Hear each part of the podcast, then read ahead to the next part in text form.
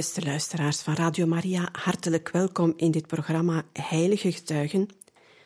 Vandaag gaan we verder met de lezing van het leven van de zalige Clemens August, kardinaal von Galen, bisschop van Münster, een bisschop onder nazi-terreur. De titel van het boek is Hij had de moed om te spreken en de schrijver is eerwaarde heer Edward Janssens. We waren gekomen bij hoofdstuk 1, het levensverhaal, en bij onderwerp 4, pastoor in Berlijn. Hiermee gaan we nu verder. We wensen u een deugddoende lezing toe. Pastoor in Berlijn. Tien jaar zal Clemens August Graaf von Galen pastoor zijn in de Sint-Matthiaskerk. Het waren niet enkel de dolle jaren twintig voor de Duitse bevolking, integendeel, het waren jaren van grote crisis. Pastoor von Galen was een zeer toegewijd zielzorger. In de paastijd gebeurde het dat hij niet naar bed ging omdat er te veel bichtelingen aanschoven. Hij organiseerde gaarkeukens voor de behoeftigen en die waren er in overvloed in een stad als Berlijn. Dagelijks zorgde zijn team voor ongeveer 100 warme maaltijden. Om dit rond te krijgen, schaamde hij zich niet om te bedelen bij de rijke Berlijners. Door de crisis die volgde op de nederlaag van Duitsland en de ondergang van het keizerrijk na de Eerste Wereldoorlog, was het kerkelijk gesproken ook niet de beste tijd. Er waren veel kerkverlaters. Bijna de helft van hen die bij hun doopsel in de boeken terechtkwamen als katholieken, verlieten na verloop van tijd weer de kerk. Het aantal sterfgevallen lag hoger dan dat van de doopsels. Von Galen noteerde alles nauwkeurig in zijn Liber Memorialis. In die Berlijnse jaren hield hij zich ook bezig met politiek, zij het niet rechtstreeks. Hij is nooit zo ver gegaan om zijn kerkvolk aan te sporen op de katholieke partij te stemmen, de Centrumpartij, dat is het centrum. Zijn sympathie voor deze partij stak hij evenwel niet onder stoelen of banken. De Centrumpartij was de partij die zijn vader, graaf Ferdinand, meer dan dertig jaar trouw had gediend als volksvertegenwoordiger. Clemens August van zijn kant nam politieke standpunten in, vooral in zijn bijdrage voor Germania, het partijblad van de Centrumpartij. Hij schreef erin over zijn nostalgie voor de verdwenen monarchie, die volgens hem de beste waarborg was voor een stabiele staatsstructuur. Hij kwam daarbij zelfs in aanvaring met de links-liberale vleugel van de partij. Er kwamen scheldwoorden aan te pas en hij kreeg een proces aangesmeerd voor de kerkelijke rechtbank van Berlijn. De klacht werd echter op 4 februari 1928 geseponeerd, omdat beide partijen, von Galen en dokter Spieker, wederzijds hun verontschuldigingen aanboden. Dat pastoor von Galen iets te zeggen had in de katholieke Centrumpartij, blijkt ook uit het feit dat hij lid was van de Raad van Toezicht van het partijblad, de Germania. Zijn collega's uit die tijd oordeelden niet allemaal met veel lof over zijn pastoorsjaren. Zelf had hij heimwee naar het volkskatholicisme van het platteland. Het is tekenend dat hij Berlijn typeerde als het moderne Babylon. De typering van zijn collega's liegt er niet om. Vroom, vol deemoed, gewetensvol, ijverig zielzorger. Maar ook streng in zijn kerkbegrip, teruggetrokken weinig intellectuele talenten, langdradig in zijn preken en blijkgevend van weinig talent. Zo schreef collega Heinrich Holstein. Dat hij slecht kon preken, wist pastoor von Galen. Het kostte hem heel wat moeite om zijn gedachten, als hij die al had, om te zetten in woorden. Zelf schrijft hij aan zijn broer Frans: Het verwoorden van enkele gedachten is voor mij erg pijnlijk. Hij beloofde voortdurend om beter zijn best te doen en beter te preken.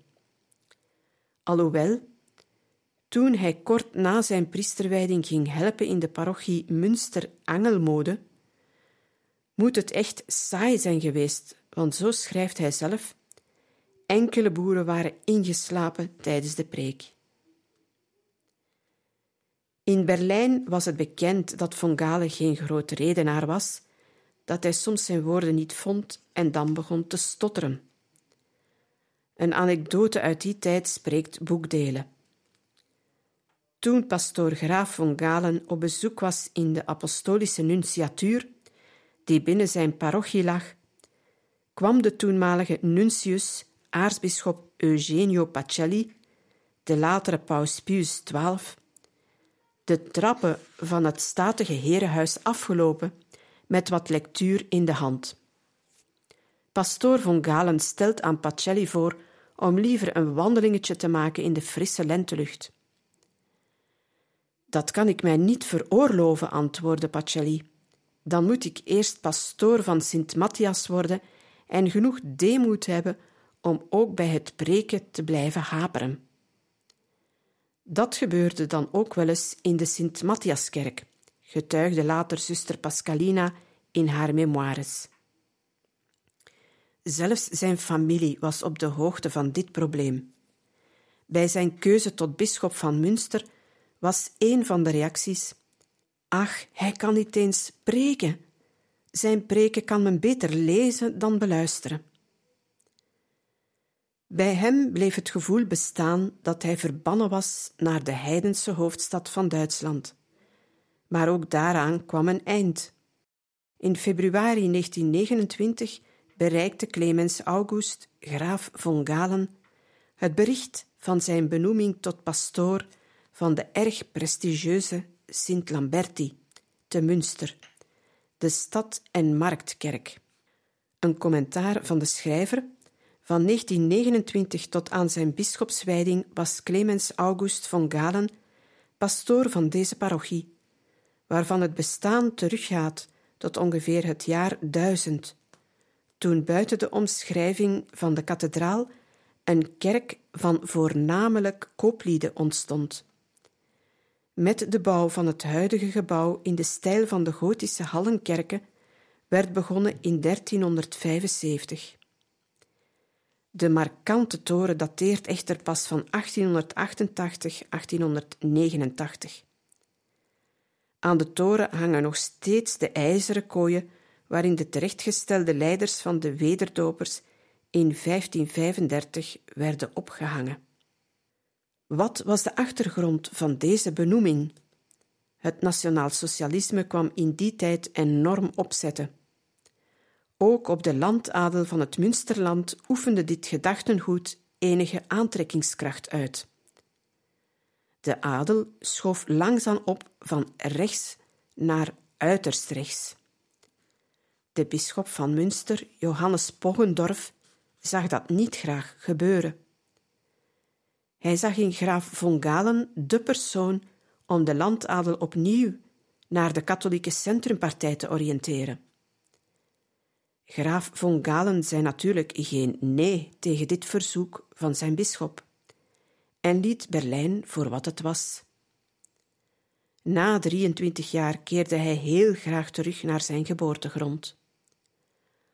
Op 24 april 1929 werd hij aangesteld in wat zonder twijfel naast de Sint-Paulusdoom de belangrijkste parochie van Münster was, gelegen aan de Principaalmarkt, het centrum van de handel en de economische bedrijvigheid van de stad Münster.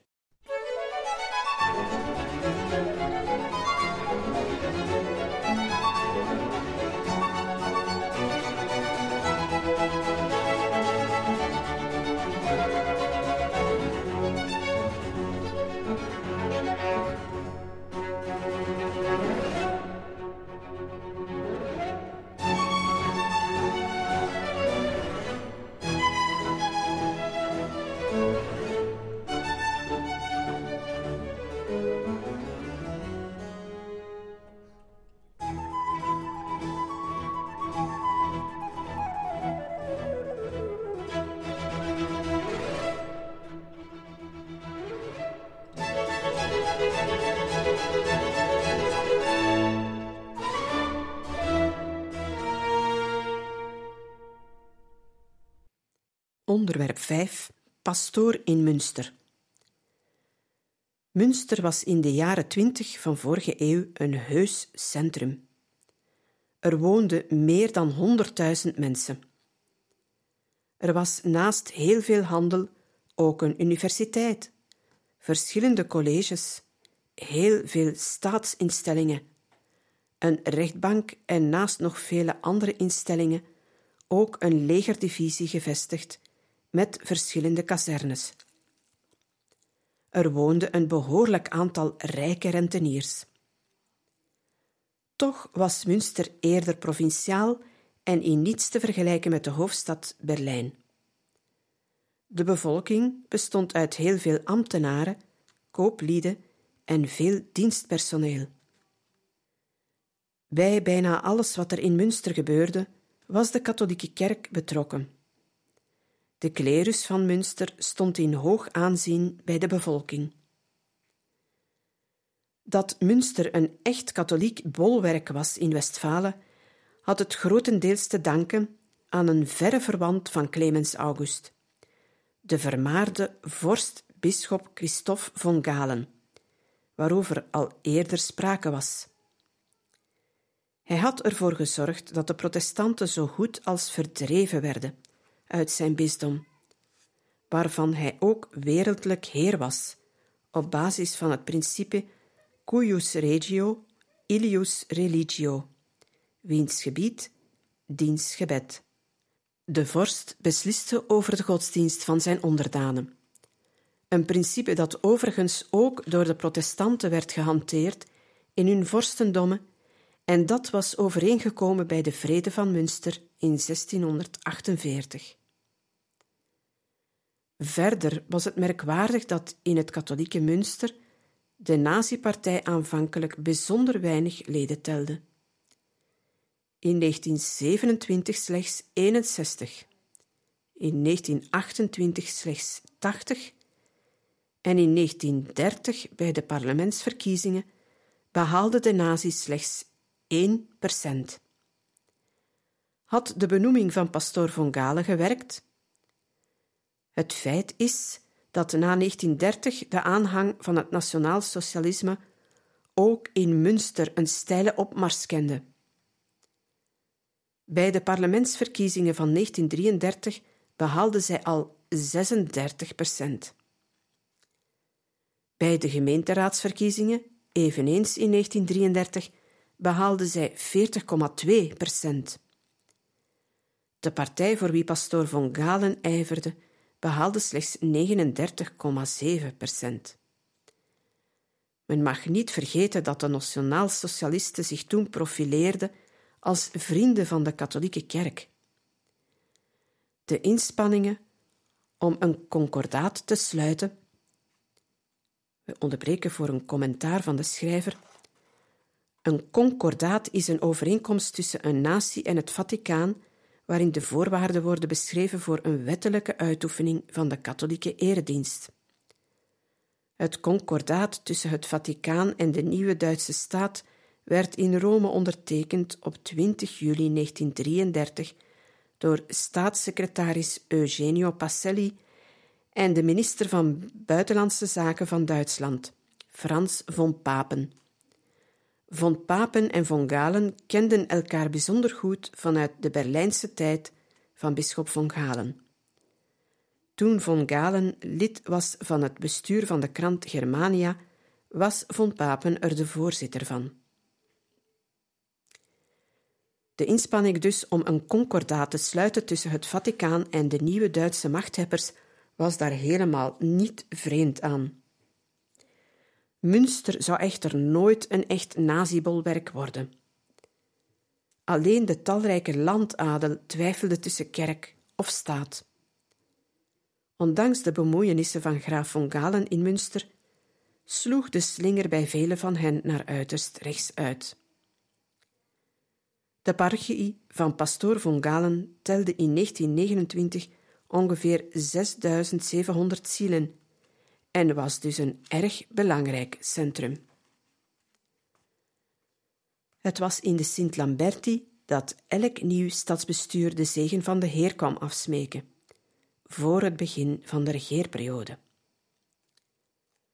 Uiteraard genoot pastoor von Galen enig aanzien in de stad. Grootse verwezenlijkingen echter staan niet in zijn overwinningenlijst. Hij restaureerde een hulpkerk en kocht een sportterrein aan voor de katholieke jeugd van de stad, startte een eeuwigdurende aanbidding in de Sint-Servaaskerk binnen zijn parochie. Veel werk verrichtte hij voor de 69ste Duitse Katholiekendag, die in 1930 plaatsvond in de stad Münster. Graaf von Galen bleef ook in Münster enigszins politiek actief. Hij ijverde nog steeds voor de Centrumpartij, die hij aanzag als de enige partij die voor de katholieke belangen opkwam. Hij had weinig sympathie voor het nationaalsocialisme en tegenover de machtsgreep van Hitler. We onderbreken even voor een commentaar van de schrijver. Hitler, geboren op 20 april 1889 in Braunau am Inn, pleegde zelfmoord op 30 april 1945 in Berlijn. Hij bezocht in zijn leven slechts één keer Münster in 1928. Hij kwam aan de macht op 30 januari 1933 als rijkskanselier. Na de dood van president Paul von Hindenburg op 2 augustus 1934 besliste hij om voortaan de beide ambten, kanselier en president, te verenigen. Hij noemde zich voortaan Führer en rijkskanselier van het Duitse volk. Tegenover de machtsgreep dus van Hitler in 1933 stond hij zeer kritisch. Hij had het over een gevaarlijk experiment. Hij schreef nog altijd in kranten en gaf zelfs enkele brochures uit met zijn maatschappelijke ideeën. Het nationaal socialisme wees hij vooral af, omdat het in principe goddeloos was. Als er dan toch iets goeds aan was, dan was dat omdat het opkwam voor een openlijke strijd tegen het communisme, dat door veel Duitsers het meest goddeloze was wat er kon bestaan, erger dan de nazi. Hoofdstuk 6 Bisschop van Münster Onderwerp 6.1 over zijn benoeming over het ontstaan van de benoeming van graaf von Galen tot bisschop van Münster lopen de bronnen sterk uiteen. Feit is dat von Galen al tussen de kandidaten stond voor de vrijgekomen bisschopszetel van het bisdom Aken in 1930. In Münster zou het acht maanden duren vooraleer een nieuwe bisschop werd benoemd. Bisschop Johannes Poggenburg stierf na een lang ziekbed op 5 januari 1933. Dat het zo lang duurde alvorens zijn opvolger bekend werd, had veel te maken met het bijzondere jaar 1933 in Duitsland. Vooral de eerste maanden waren hectisch op politiek gebied. Parlementsverkiezingen, gemeenteraadsverkiezingen de eerste jodenpogroms en veel spanningen omwille van een sterke profileringsdrang bij de nationaalsocialisten en de SA. Hierover een commentaar van de schrijver. De SA is de Sturmabteilung of ook wel Bruinhemde genoemd en was een door Hitler in 1921 opgerichte beschermingsdienst of knokploeg met als eerste taak de partijvergaderingen te beschermen tegen politieke tegenstanders en daarnaast het intimideren van tegenstanders. Graaf von Galen stond niet op de oorspronkelijke lijst van het kapitel van de kanunike van Münster. Hij stond evenmin op de terna. Een commentaar van de schrijver: de terna komt van het woord voor drie. Het is een lijst van drie kandidaten die wordt opgemaakt in dit geval door Rome, en waaruit het kapitel van kanuniken een kandidaat kiest. In andere gevallen, in andere landen, volgens gewoonte of akkoorden, wordt de terna opgemaakt door de kanunniken van een bepaald bisdom, waaruit Rome dan een kandidaat kiest. Ook de nuntius van een land kan in andere gevallen een terna opmaken voor Rome. Graaf von Galen stond dus evenmin op de terna van kardinaal Pacelli, de staatssecretaris van Paus Pius XI, die naar Münster gestuurd werd, zoals het nieuwe concordaat het voorzag. Bij verschillende bisschoppen van Duitsland stond von Galen echter wel op de lijst.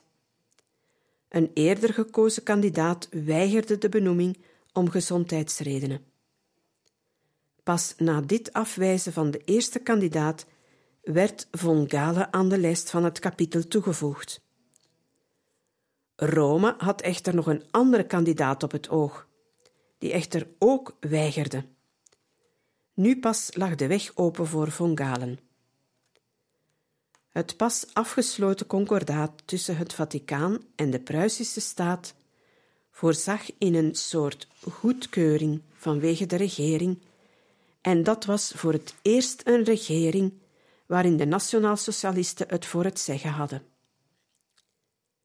De partijafdeling van de nationaal-socialisten in Münster waarschuwde Berlijn voor graaf von Galen. Toch kwam er geen veto vanuit Berlijn voor de benoeming van pastoor von Galen en zo verkozen op 18 juli 1933 de kanunike van Münster, Clemens August, graaf von Galen, tot hun bisschop. De benoemingen bul dateert van 5 september en bereikte von Galen op 11 september 1933. Een dag later volgde de bekendmaking in de pers en luidden de klokken van de Doom van Münster voor de benoeming van hun nieuwe bisschop, de 69ste opvolger van de heilige Ludgerus. Onderwerp 6.2 Zijn wijding. Von Galen zou als eerste Duitse bisschop een eed van trouw moeten afleggen in de handen van niemand minder dan Hermann Göring, minister-president van Duitsland. Deze eed luidde als volgt: Voor God en zijn heilige evangeliën zweer en beloof ik, zoals het een bisschop betaamt, het Duitse volk en land trouw. Ik zweer en beloof de rechtmatige regering te achten en door mijn klerus te doen achten. In de zorg en het welzijn en de belangen van de Duitse staat zal ik bij de uitvoering van mijn geestelijk ambt iedere schade vermijden die haar bedreigen kan. Nu stond niets meer de bisschopswijding in de weg, die plaatsvond op 28 oktober 1933, het feest van de apostelen Simon en Judas. Het werd een groot feest voor de hele stad, voor de familie von Galen en het grote bisdom Münster. Kardinaal Schulte, de aartsbisschop van Keulen van 1871 tot 1941, consacreerde en de bisschoppen van Osnabrück en Trier waren mede-consecratoren. Als bisschopspreuk had hij gekozen Nec laudibus, nec timore, geen lof, noch vrees. Vooral in de eerste jaren van zijn bisschopsambt legde von Galen een zeer grote activiteit aan de dag. Voor het jaar 1934, het eerste volledige jaar als bisschop van Münster, worden er 128 officiële akten vermeld. Hij ging van dekenconferenties naar talrijke vormselreizen, bisschoppenconferenties, wijdingen, bezoeken aan andere bisschoppen bedevaarten, consecraties van nieuwe kerken, bezoeken aan kloosters, hospitalen enzovoort. Naast het gewone werk dat van een bisschop gevraagd wordt, was bisschop von Galen bijzonder actief. Tegen het einde van zijn leven, vooral in de oorlogsjaren, zou zijn activiteit sterk verminderen. Duitsland zou stilaan veranderen in een puinhoop, waar verplaatsingen zeer moeilijk werden. In 1944 bijvoorbeeld, het laatste jaar van de oorlog, zijn er slechts 21 officiële akten vermeld. Vanaf dat het echter weer mogelijk was, begon von Galen opnieuw te reizen. Voor 1945, vooral na het beëindigen van de Tweede Wereldoorlog op 8 mei 1945, zijn er alweer 46 officiële akten opgetekend. Onderwerp 6.3 De eerste jaren als bisschop. De grote thema's van het episcopaat van bisschop von Galen lagen alle in de lijn van de strijd tegen het nationaal socialisme, dat steeds meer de Duitse samenleving in zijn dodelijke greep hield.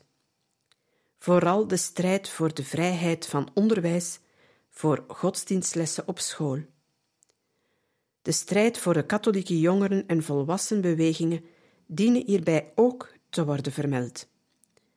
Praktisch alles wat niet van de partij kwam, werd systematisch aan banden gelegd. Uiteraard ook de katholieke pers. Bisschop von Galen week niet van zijn standpunten af, maar kon toch de overheersing van het nationaalsocialisme in het publieke domein niet tegenhouden. Er bleef de gelovigen niets anders over dan kerkbezoek, bedevaarten en processie, waaraan ze zeker in het Münsterland massaal deelnemen.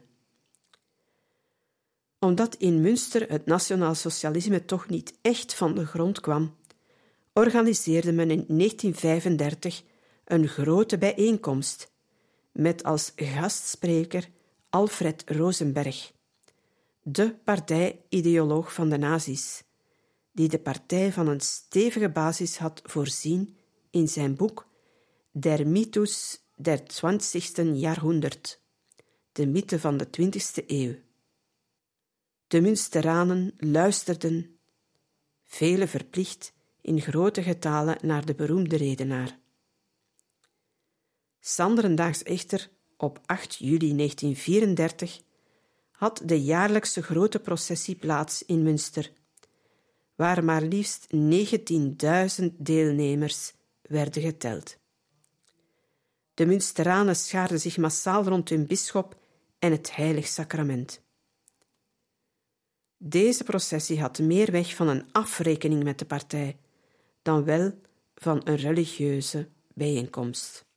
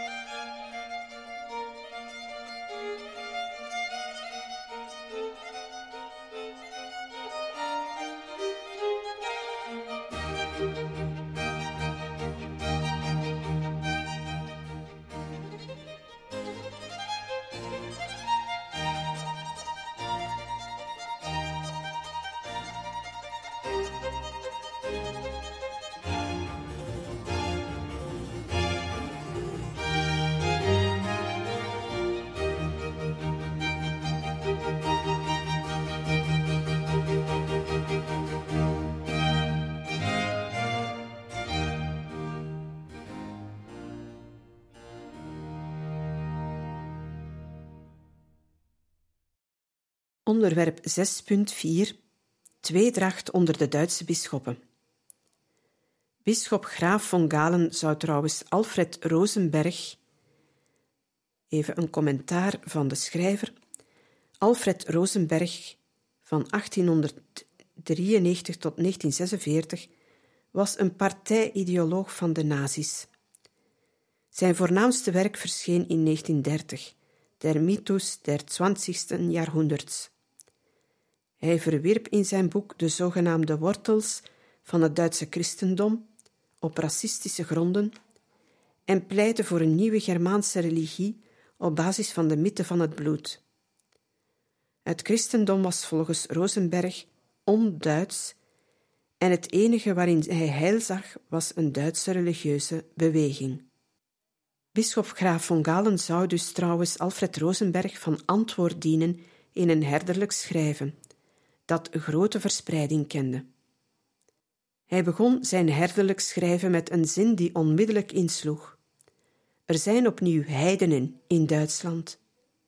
Het is afgodendienst wanneer men in plaats van God het geschapene en niet de schepper eert. Als men de natie als het eerste en het laatste van alles eer brengt. De zogenaamde ziel van het ras is in werkelijkheid een product van de menselijke fantasie. Als stellingname kon dit wel tellen. Graaf von Galen worstelde in zijn diepste innerlijk met het idee van de gehoorzaamheid aan het gezag van de toenmalige machthebbers. Had Paulus niet geschreven dat men aan het wereldlijk gezag moet gehoorzamen, omdat alle gezag van God komt? Zo schrijft Paulus aan de Romeinen, hoofdstuk 13, vers 1 tot 2.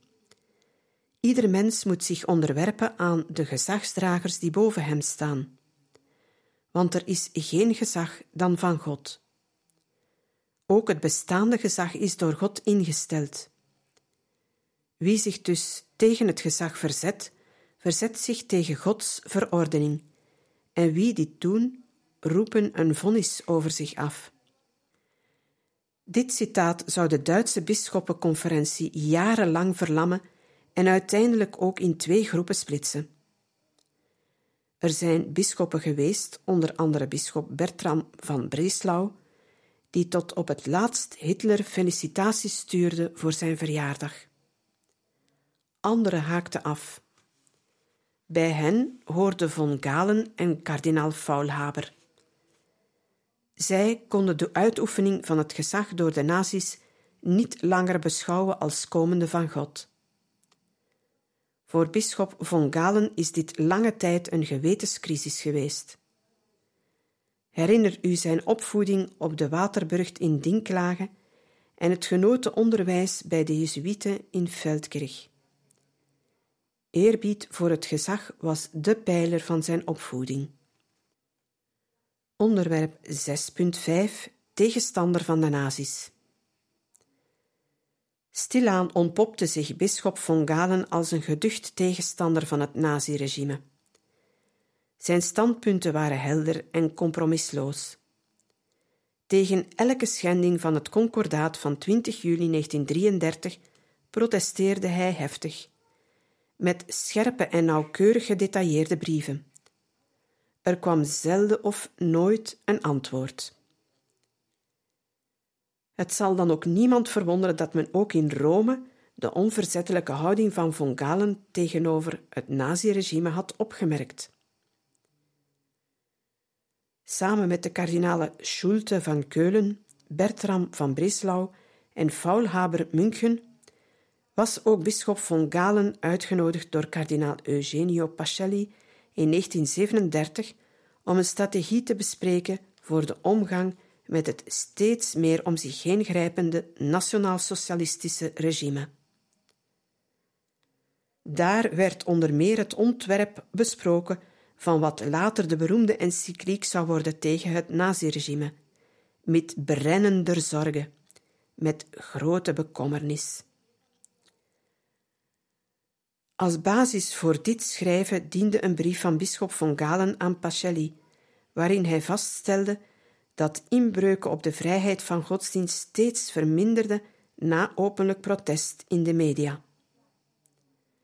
Hij vorderde een openbaar schrijven vanuit Rome, mede om de gespletenheid in de Duitse bisschoppenconferentie in voor- en tegenstanders van Hitler te overbruggen.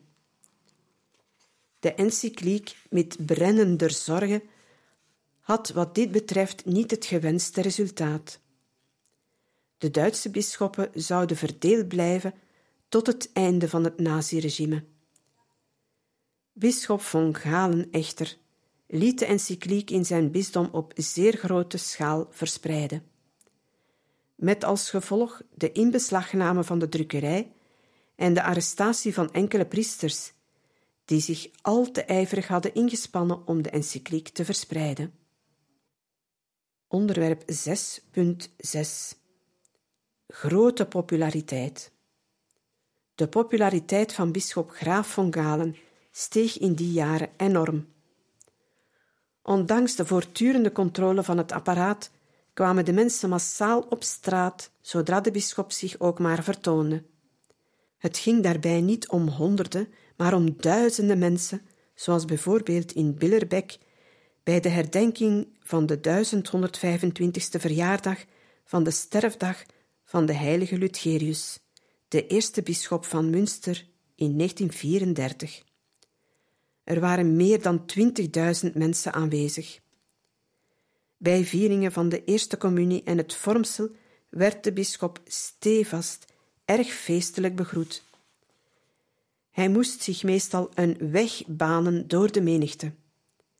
Dit was een vorm van protest van de Duitse katholieke bevolking tegen de almacht van de Gestapo en andere machtsstructuren van het Derde Rijk. Beste luisteraars, we beëindigen hier voor vandaag deze lezing over het leven van de zalige Clemens August, kardinaal von Galen, bisschop van Münster.